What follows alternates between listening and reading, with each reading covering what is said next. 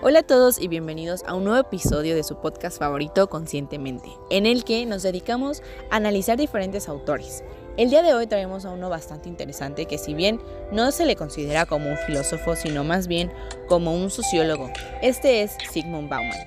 Es un referente importante porque es uno de los más actuales, de hecho Bauman falleció hace aproximadamente 5 años. ¿Por qué es importante o es relevante este dato? Bueno, la cuestión es que Bauman eh, retoma un concepto bastante interesante que es pertinente tratar de analizar y es el de la liquidez.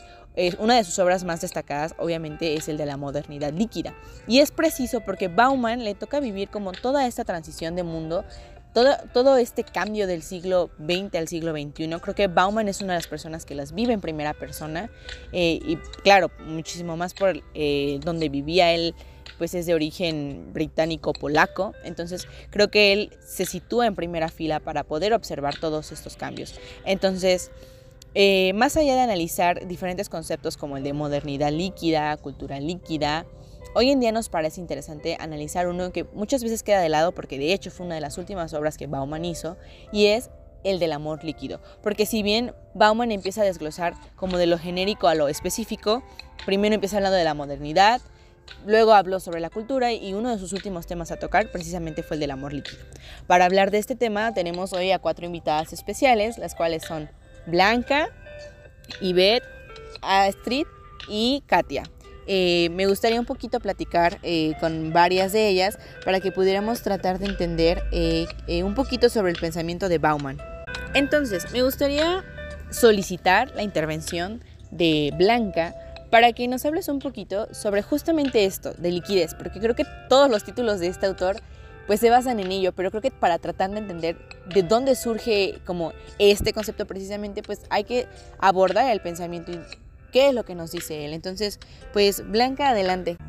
Hola, muchas gracias por invitarme. Eh, la verdad eh, sí es bastante interesante lo que comentas. Bowman nos va a traer un concepto que se relaciona muchísimo con la forma en la que estamos viviendo la modernidad del día de hoy. El hecho de que nuestra sociedad sea una que cambia constantemente, que sus cambios son muy fluctuantes, nos va a traer este esta definición, este concepto de una modernidad líquida, o sea, de una liquidez, de la forma en la que nuestra vida se ha vuelto líquida. Hemos dejado, hemos pasado de lo sólido a lo líquido. Y esto precisamente es el hecho de que antes teníamos una constancia, sabíamos que algo podía ser permanente y tenía una misma forma durante mucho tiempo.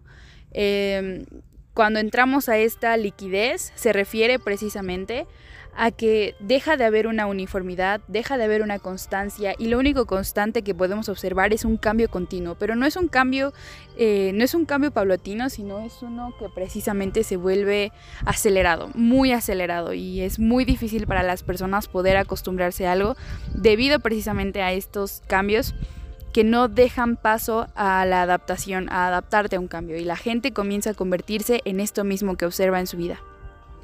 Creo que es bastante interesante esto que retomas, porque bueno, creo que, por ejemplo, en obras como Modernidad Líquida, Bauman lo menciona pues justamente en la cuestión del capitalismo, ¿no? La cuestión de los objetos. Como antes tú podrías comprar eh, un bien y esto te podía durar muchísimo tiempo, pero hoy en día todo se vuelve absolutamente desechable, ¿no? O si no es desechable, eh, nos crean como estas necesidades falsas para que nosotros podamos sentir que necesitamos algo cuando realmente no lo necesitamos, no solamente pues es algo que queremos, o sea, que queremos tener, creo que se vuelve una relación, eh, Bauman en algún punto lo menciona, una relación objetal, ¿no? O sea, esta cuestión de querer, ¿cierto? Obtenerlo y una vez que lo obtienes, sabes que vas va a haber otra cosa, entonces vas a querer obtener eso después.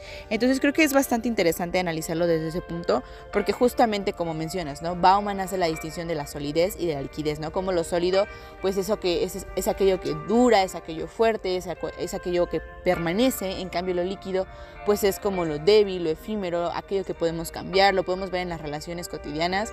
Creo que uno de los ejemplos más claros podría ser, no sé, los celulares, ¿no? Hoy en día tienes un celular y ya ni siquiera te dura tanto, pero sabes que no importa porque año con año van a seguir saliendo nuevas cosas. El problema aquí, creo yo, y es como lo que donde se vuelve interesante este tema tratar, es cuando esta relación se transporta a nuestras relaciones personales, porque si bien Bauman lo habla como de una relación capitalista, en una relación de mercancías, ¿qué pasa cuando nuestra mente, cuando nuestro subconsciente está sumergido en ese tipo de relaciones eh, de mercancías? ¿Cómo es que procesamos esto a la hora de las relaciones personales, o sea, a la hora de las relaciones entre, la, o sea, entre los individuos. Y creo que aquí es donde Bauman empieza, creo que aquí parte para hablar un poquito sobre el amor líquido. Por eso me gustaría preguntarte a ti, Ivette, ¿qué se entiende entonces por amor líquido? ¿Qué es lo que Bauman nos dice al respecto? Eh, hola, muchas gracias por invitarme. Y sí, tal como lo mencionas, Bauman en su libro Amor líquido, acerca de la fragilidad de los vínculos humanos, nos retrata un modelo de relación interpersonal caracterizado por aquella falta de solidez, calidez y por una tendencia a ser cada vez más fugaces y superficiales, tanto, tanto dentro del amor romántico como del resto de intercambios emocionales con otras personas. Eh, el objetivo de este tipo de amor es poder mantenerse en constante cambio sin contar con relaciones que nos aten. Este concepto no solo describe las relaciones con los demás, sino que también destaca la liquidez del amor con nosotros mismos.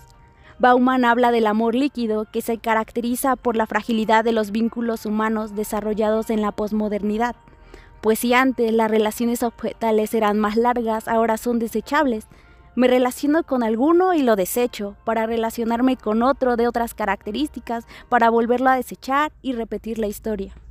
Estas son relaciones a las que el propio sujeto le da un objeto, se lo da a partir de toda la concepción cultural y biológica, y nos permite relacionarnos y crear vínculos con otra persona y crecer. Pero entre más, más líquido es este vínculo, es más efímero. La condición de posibilidad va a cambiar nos da la posibilidad de construirnos, reconstruirnos y deconstruirnos. En toda la historia vivimos como sujetos en virtud de relaciones objetales, porque las podemos enriquecer, el vínculo se enriquece, la liquidez hace que se descomponga, ya no se valora el vínculo, ya no hay una relación duradera y el deseo se desvanece. Dentro de estas características de este, del amor líquido encontramos el valor de las experiencias presentes, la falta de compromiso, aquella necesidad de libertad, el consumo puntual y poco responsable, la satisfacción inmediata, la desvinculación emocional, la fragilidad de las relaciones, los vínculos superficiales, la atracción física, el individualismo, la sensación de vacío, las motivaciones extrínsecas y qué decir de la mercantilización de las relaciones. Creo que este punto último que tocas sobre la mercantilización de las relaciones es bastante interesante porque, bueno, creo que para cuando Bauman escribe este libro de amor líquido, todavía no se observa de manera clara, pero creo que hoy es, es descarado, es demasiado evidente la mercantilización de las relaciones porque hoy en día, por ejemplo, con el Internet, que es una de las cosas que yo creo que hace que entre los humanos haya relaciones efímeras, justamente ya existen este tipo de aplicaciones como, no sé, como Tinder o como muchas parecidas como Bumble, que creo que es una de las más, más este, actuales y demás, el hecho de que haya personas ganando dinero a través de esas aplicaciones, ¿para qué? O sea, porque finalmente las personas que utilizan este tipo de aplicaciones son personas que solamente buscan un vínculo momentáneo, o sea, no, no creo que alguien que busque una pareja para casarse, quizá formar una familia, lo esté buscando a través de una aplicación como Tinder, ¿no? Entonces, creo que ahí es demasiado claro y creo que aplicaciones como estas nos muestran precisamente el concepto de esto, de lo que es el amor líquido, de lo que es algo efímero, de lo que es desear algo y saber que lo vas a poder alcanzar y lo vas a poder obtener ahí una vez que puedas satisfacer ese deseo, porque al final es un deseo, porque al final Bauman así lo describe en su mismo libro. Creo que hace la distinción de estas tres definiciones, ¿no? El deseo como un impulso a obtener una gratificación, y luego está el anhelo, que son como esas ganas intensificadas de satisfacción. Y finalmente está el amor, que eso es lo que de eso carecen estas, estas aplicaciones, ¿no? O sea, porque no puede existir amor, ya que el amor es un anhelo de cuidar y proteger, es preservar a ese objetivo, es eso que quieres. Estas aplicaciones no buscan eso, o sea, las relaciones hoy en día no buscan ese tipo de cosas, no buscan cuidar y proteger, solamente buscan obtener ciertas gratificaciones, no pueden ser gratificaciones en un plano físico, por ejemplo, incluso pueden ser emocionales por heridas que las personas pueden llegar a tener, entonces creo que se ve bastante la distinción como hoy en día estas relaciones se basan en el deseo y en los anhelos, pero ya no se construyen bajo una solidez de amor, o bueno, no sé ustedes como qué puedan opinar al respecto. Por ejemplo, aquí nos acompaña una persona que en algún momento utilizó una de esas aplicaciones y se arrepintió. Entonces, por ejemplo, a ver, Blanca, ¿qué nos puedes platicar sobre eso?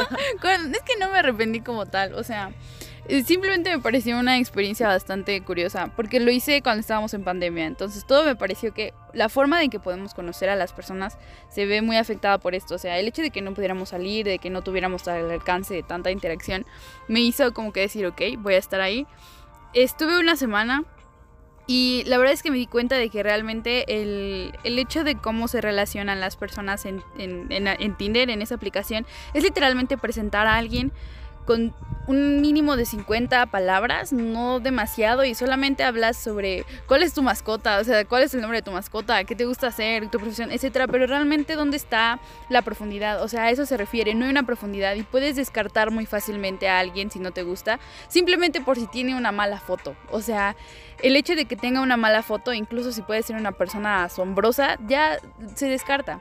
Eh, eh, yo creo que es parte de lo que se resembla este hombre Bowman, porque literalmente es rápidamente puedes descartar a 50 personas y decir, no, es que este no me gusta, este no me gusta, este no me gusta, este no me gusta. Y ya, o sea, ni siquiera te vas a acordar de su cara ni de su nombre. Y solamente haces eso. Es, es, es mucho de la liquidez. No, no hay nada firme, no hay nada uniforme. Sí, claro, es como, o sea, lo que mencionas, te muestras muy poco porque buscas muy poco al respecto, ¿no? La cosa es que no sabemos, o sea, no, no, no es que busques muy poco, es que te ofrecen muy poco para buscar. ¿Sabes? O sea, por ejemplo, yo no entré ahí porque quisiera algo de una noche, o sea, no, yo no jamás habría tenido esa experiencia, pero yo entré ahí porque yo quería conocer a alguien y esa es la cosa, mucha gente entra porque quiere conocer a alguien. La cosa es que la aplicación no te permite conocer a las personas. Ok, pero ¿de dónde parte esa necesidad de conocer a alguien? ¿Del deseo, del anhelo, del amor? Esa es la cosa, estamos expuestos completamente a, a, a todo esto de que las películas te muestran a parejas, las series te muestran a parejas, en todos lados ves parejas y luego también están estas nuevas aplicaciones como TikTok que te muestran un montón de tendencias a seguir, Instagram te muestra un montón de tendencias y en todos lados ves a parejas que se comportan de diferentes maneras, eh, estamos viendo los, las tendencias de parejas, de los goals de parejas, todo eso, entonces siento que eso también tiene mucho que ver. Yo no lo hice porque, bueno, la verdad es que creo que yo lo hice porque yo quería algo sólido, pero lo busqué en un lugar líquido. Entonces, esa, esa fue como que el, choque que yo tuve en ese momento y por eso pues no duré mucho tiempo ahí, una semana, pero eso, o sea, yo creo que se debe mucho al hecho de que buscamos algo sólido, pero nos conformamos con lo líquido que nos ofrecen. Y yo la verdad es que no me conformé con lo líquido, entonces de eso sale la aplicación. Bueno, sí, es bastante interesante. Y creo que hoy en día justamente están insertos en todos estos patrones, en todas estas tendencias que nos hacen buscar relaciones estándares, eh, perdón, relaciones estándares, nos hace perder de vista el justamente cómo es la realidad de poder relacionarnos. Creo que es muy poco común hoy ya ver como relaciones como tan largas, pero justamente aquí tenemos una persona que sí está inserta como dentro de una relación que ha durado muchísimo. Entonces también me gustaría como que ver como la contraparte, ¿no? O sea, ¿qué nos puedes hablar tú, Astrid, al respecto? Bueno, yo creo que en este mundo donde estamos este, sobreestimulados, siempre estamos buscando algo más. Eh, desde mi perspectiva, yo tengo una relación de cinco años. Eh, puedo decir que no es este, algo efímero, porque lo que estoy buscando con eso no es una satisfacción instantánea, es algo más sólido, más duradero. Ok, qué, bonito, qué, qué interesante. Entonces, pues podemos ver que hoy en día estamos plagadas de ambas cosas, ¿no? Pero creo que es importante realizar como un análisis para poder saber qué es lo que aprendemos de esto. Y para eso me gustaría como preguntarte a ti, Katy, como, ¿qué es lo que tú puedes obtener o cómo puedes concluir sobre todo esto que hemos estado hablando? Creo que pasar de esta transición de vivir con baja velocidad y durabilidad a pasar un mundo con incertidumbre, donde somos reemplazables, creo que nos permite saber que cualquier vínculo afectivo que podamos creer, sin importar cuál sea, eh, va a ser dejado llevar por la emoción de lo nuevo. Creo que es donde el individuo ya no va a guiarse por sus sentimientos, sino por su lógica. Y creo que desde cierto punto todos quieren o queremos más bien estar en busca de lo certero. Tenemos miedo al compromiso, tenemos miedo al futuro, tenemos eh, no tenemos un buen autoconocimiento de nosotros. Creo que y por eso esto nos lleva a la evasión de la destructividad, la dependencia, pero creo que también es importante recalcar que amor sólido o amor líquido creo que no se trata de sufrimiento, porque la fragilidad de los vínculos humanos yo creo que comienza desde este poder interior de conocerte, ¿no? Cuando te conoces a ti mismo, creo que no eres manipulable a todo lo que el sistema te impone y lo que el sistema te dice que debe de ser. Creo que en un mundo donde todo es cambiante, tu lugar seguro eres tú y eso es eso es tan cambiante y es tan difícil supuestamente o más bien es así porque a veces eres tú mismo quien te hace tropezar. Entonces, creo que el cambio es parte de la naturaleza, creo que eh, la transición de amor líquido a sólido nos puede dejar muchas preguntas, muchas cosas que cuestionar. Quizá igual a mí me pone esta, este punto de que quizá el amor líquido rompe con esta romantización, ¿no? Como lo que mencionaba eh, mi compañera Blanca. Pero creo que en una sociedad donde todo es demasiado, donde tenemos un exceso de miedo, de tecnología, de comida, de estímulos, todo lo que te puede desconectar y para volverte a encontrar es, eres simplemente tú. Muy bonita conclusión, Katy. Creo que me quedo con esto para finalizar. Espero que les haya gustado mucho y nos vemos en el siguiente episodio. Muchas gracias.